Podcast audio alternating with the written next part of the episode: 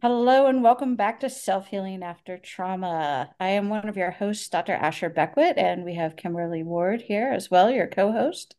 And today we are so, so super excited to welcome Dr. Inga James.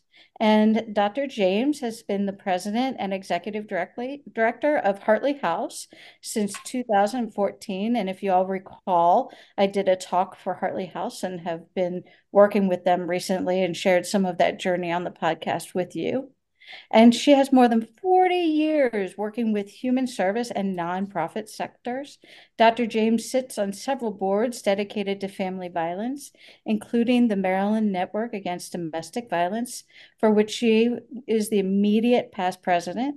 And in 2019, she was appointed to the governor's workshop to or work group rather sorry to study visitation and custody decisions when child abuse or domestic violence are alleged. And in 2021 she was named to the governor commission for trauma informed care. And in 2020 in response to the pandemic crisis dr james founded and now chairs the trauma response in frederick maryland. And dr james has a master's degree in social work and then master's and PhD in organizational psychology. So thank you so much, Dr. James, for joining us today. It is a pleasure to have you on here. And we are going to talk about some of your work with the Trauma Response Network. So would you mind please telling us what it, what that is about? Sure, thank you. And thank you for having me. I'm so pleased to be here. Trauma Responsive Frederick, which is based in Frederick, Maryland, um, is an organization I started uh, at the outset of COVID. Um, so, literally, our first meeting was in April of 2020. Um, we were I was I was very concerned about the lack of services, resources, and infrastructure in helping our community with the behavioral health issues that we were hearing from experts were going to be happening during COVID and after COVID, and you know, suicide rate going up and domestic violence going up, depression going up, all that happened. Um, but there was nobody at the governmental level was working on putting together resources for this or any kind of plan.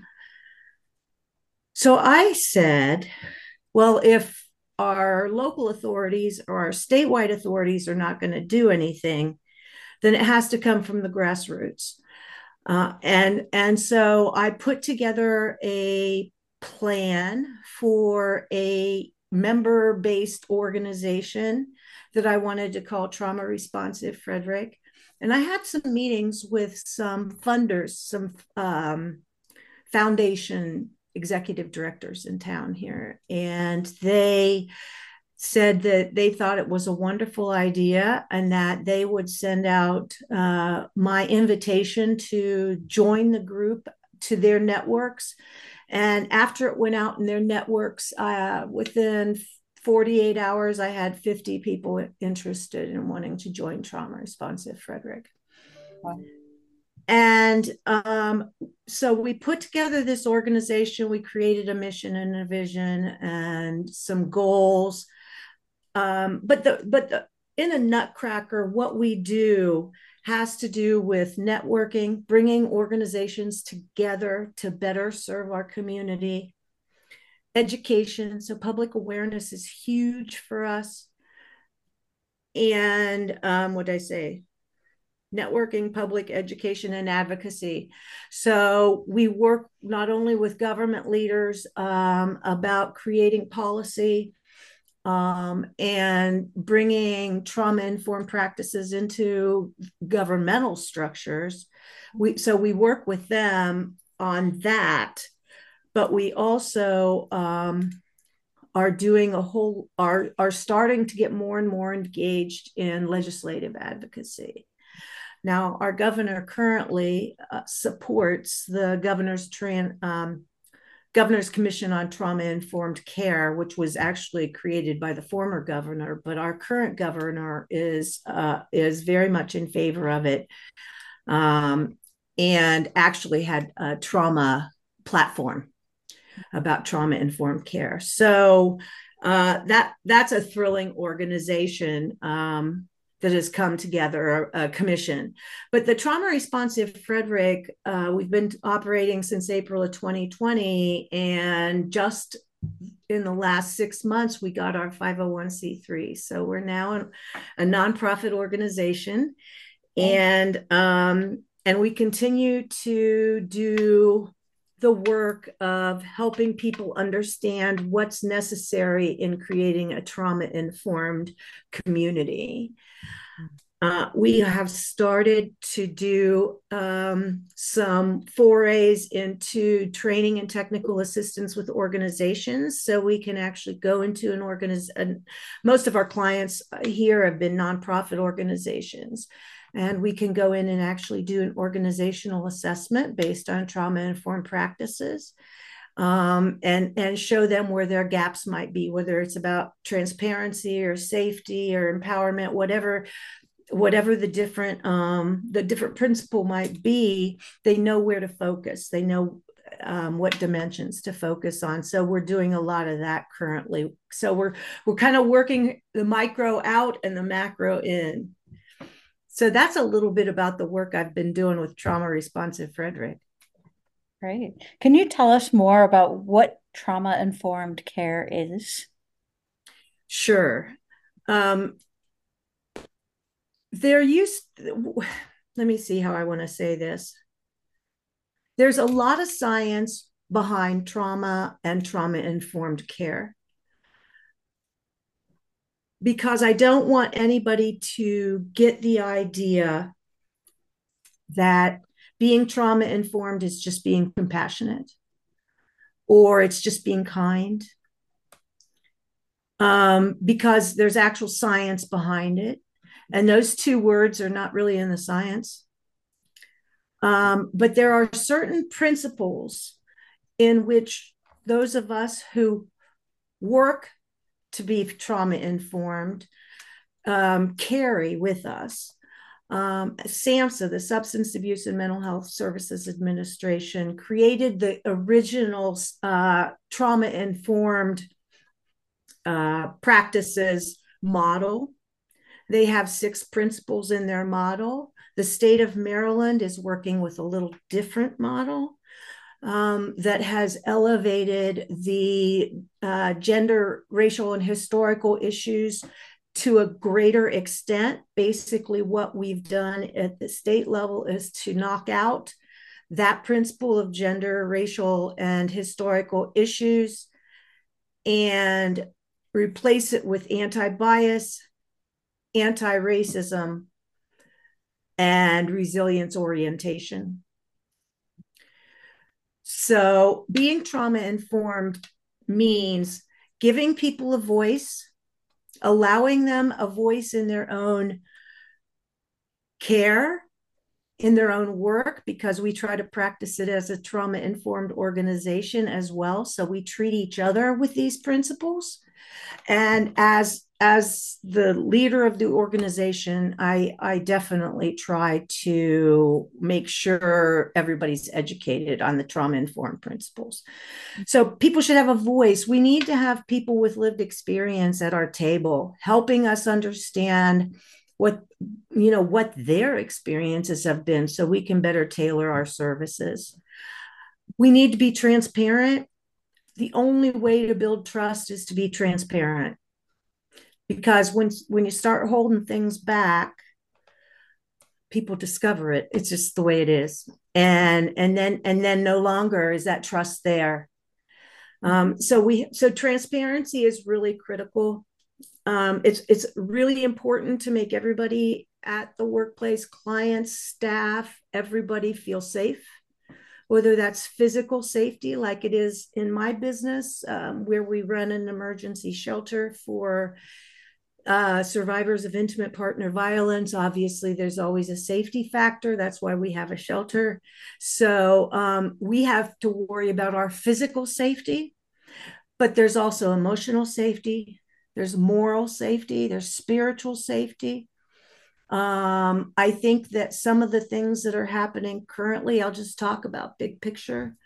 Currently in the world um, where we've got religions starting to be pitted against each other all over the place. That's that's a feeling of religious insecurity. And when it starts bleeding into the workplace or into our into our who we are as a community, um, we have to be really concerned because that's re-traumatizing for people. And what what we don't want to do absolute number one goal is not to re-traumatize. Um, so those are the those are the basic principles and those are the ways in which I, I expect myself and my staff to behave. Mm-hmm. yeah when you talk about safety can you explain what what that means to to listeners? Sure um, well, we we know what it means when we sit in a group of people where we feel uncomfortable saying anything. Mm. And the reason we feel uncomfortable saying anything is because we're afraid that they'll they'll think I'm stupid, um, because nobody will agree with me, because I'll look like a sore thumb, and all of these reasons but that's all about safety it's all about feeling safe and feeling safe enough to have a voice to feel like a like a 100% contributor um, and to be a partner in whether it's the work or the client's plan goal plan whatever it might be mm-hmm. um, you have to you have to be able to feel safe psychologically so that you're not going to walk away and say, oh, I must be that stupid. Mm. Mm. Kimberly, did I, I, saw you were, I think you were wanting to ask something. Oh, I, lo- I love how you name there's the physical safety, emotional safety, moral safety, spiritual safety. So there's being safe in conversation. Um, do you see in like when you go into an organization, is there a lot of concern around the physical safety? Like, like is is that something you come in to contact a lot? Um, you know, it's funny. It depend. It depends on whether um, the organization is made up mostly of women or men. Mm. Um, and so for women, yeah, physical safety is a big deal. Making sure you can get to your car without it being too dark. It's a mm-hmm. big deal. Yeah. Yeah. So, what are the things that you encourage organizations to do to make sure that that physical safety is in place? So, lighting, like lighting is one thing. Um, and dependent depending on who they work with or how isolated they are, panic buttons mm-hmm. sometimes. Mm-hmm. Um, also to form a relationship with the police or the sheriff's office um, to let them know that there are people working late at night, whatever it might be. Um, and can they just, you know, do a cruise by every once in a while, make sure everything's okay. There are all kinds of ways to help people feel more safe. Mm-hmm. Um, so, and, and it's just a matter of putting them into practice and, and, and the first thing you've got to do is is to understand what is the problem mm-hmm. and if you work a nine to five job you're never going to feel unsafe leaving work i mean unless you know you work in a really bad neighborhood but but but you're not you know i mean you're just not going to feel it. It's the people that work until 10 o'clock at night that should be telling you what they need to feel safe. So so mm-hmm. that again is making sure you you give them a voice. Um so yeah i think physical safety is an issue. I think it's physical safety also enters um, when you're talking about bullying mm. or uh, abuse on the job where you feel threatened or intimidated that's all that's physical mm-hmm.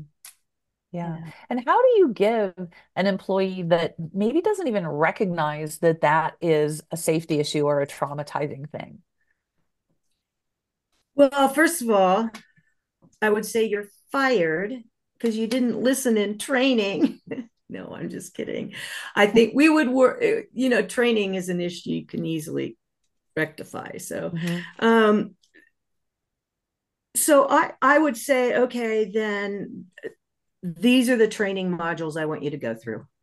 Mm-hmm. Um, yeah, I, I think it's really important to have a, uh, to have a, a solution.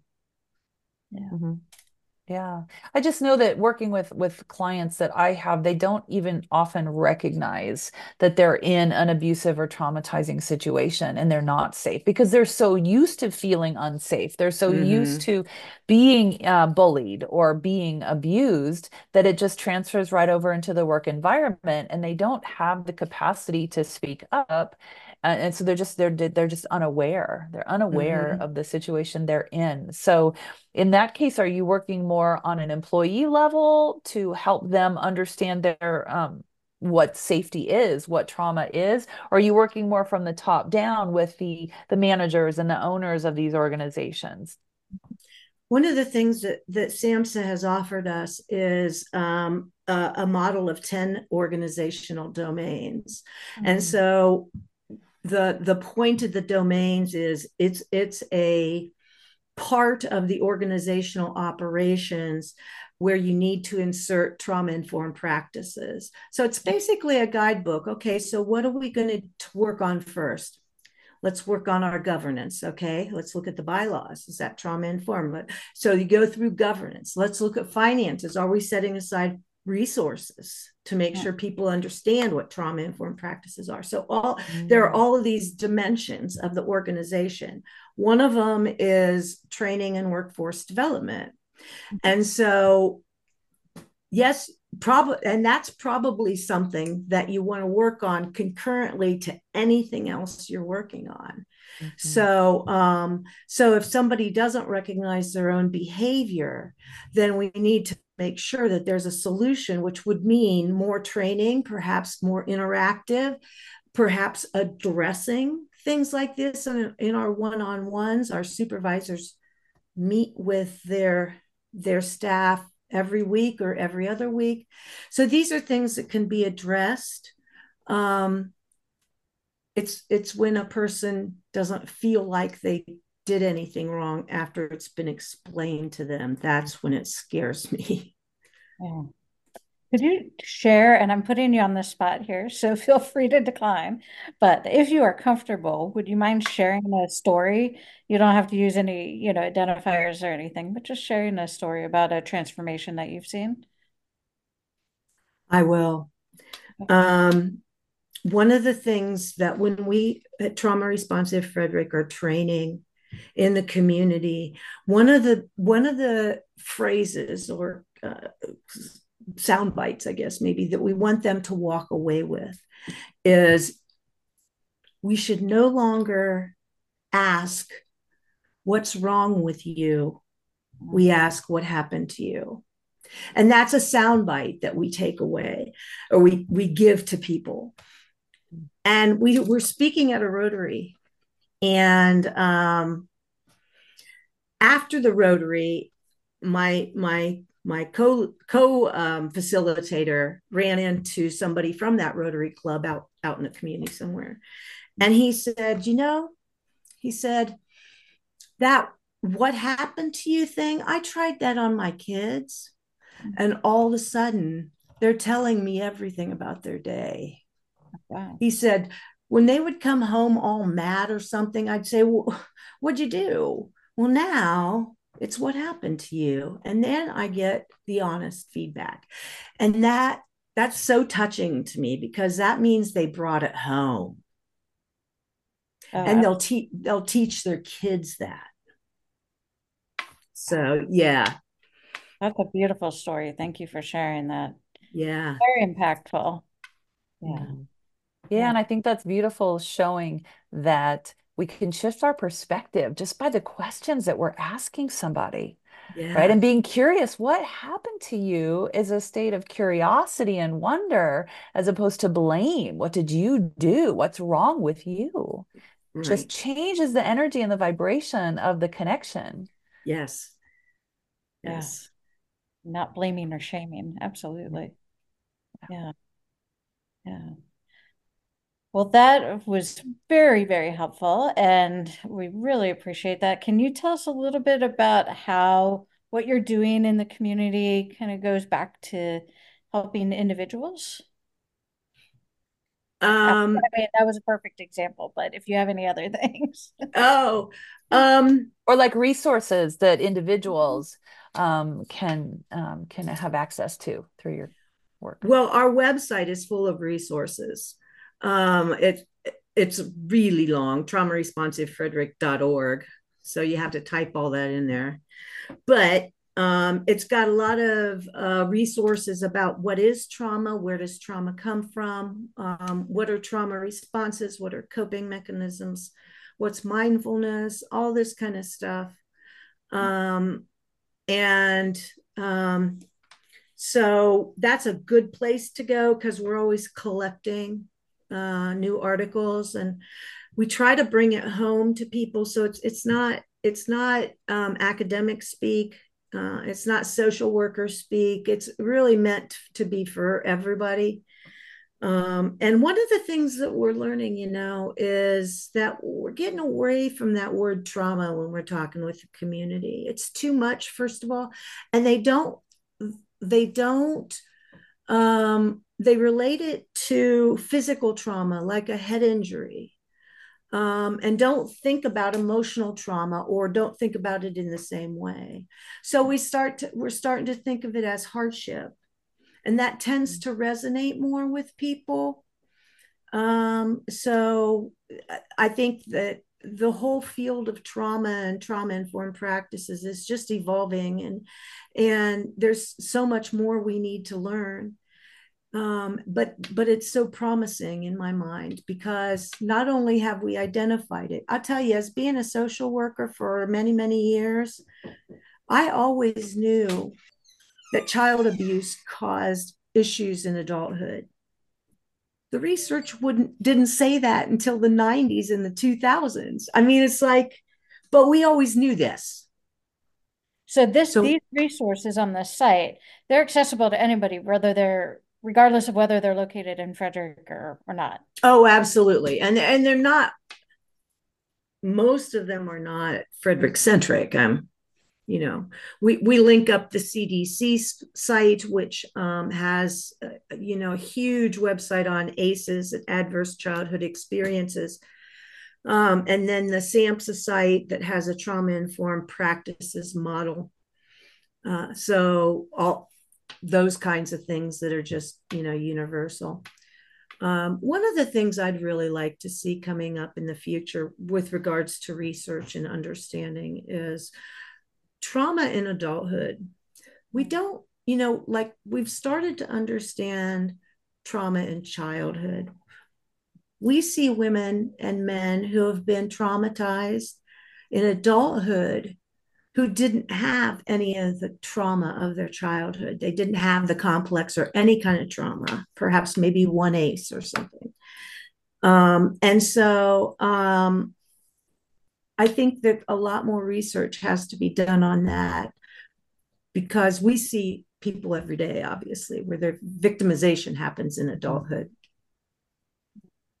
Yeah, yeah. Well, and and I love that you named like looking at resiliency and the one of the main goals um, that I know that Asher and I both have when working with people is supporting them in in increasing their capacity for resiliency so that regardless of what happens in the present moment, they're able to move through uh, and to stay regulated and and manage a situation and not fall back into the old patterns from childhood right. from the lack of resiliency that they they didn't get the resiliency they needed in childhood but you can learn it anytime it is right. never too late to build resiliency in your system right and one of the things that people don't understand uh, what i'm thinking of professionals now they don't always understand is that they could be a protective factor in especially children's lives um, one of the organizations that um, we are working with it works with Head Start kids mm. um, on a on a like a five day a week basis, and so they have a lot of opportunity to be a protective factor in that child's life. Um, and and if we can create this trauma informed community, think of that. Think of how we could would think differently in interacting with children. Yeah. You know, they say it takes a village, but we don't really believe that. No, you know why? I know that because we don't talk about what goes on behind closed doors. We don't think that's any of our business. Well, heck, when there are children involved, I believe it's our business. And so um, I, I, I just, I just think that if we could have a trauma informed culture mm-hmm. that supports individuals who experience trauma, our society would look really different. And um, I, I, mean, I would predict that within 50 years, prison populations would go down. I could predict all kinds of things. Um, but we just have to bring everybody on board. Yeah. Well, that sounds like a wonderful concluding line. We really appreciate all the time that you have taken to give to us. Are there is there anything else, Kimberly, that you wanted to ask?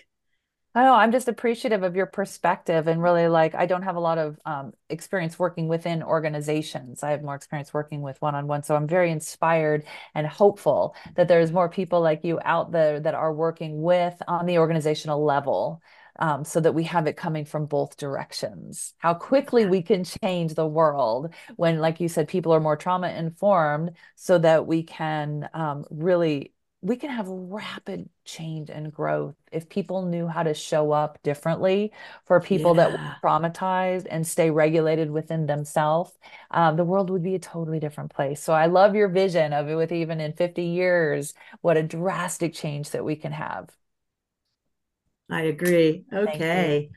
Absolutely. Well, thank you so much for joining us. And thank you all for joining us. And as always, uh, Kimberly, and I think I can speak for Dr. James and myself, are so happy to be here and so honored to be a part of your healing journey. Thank you.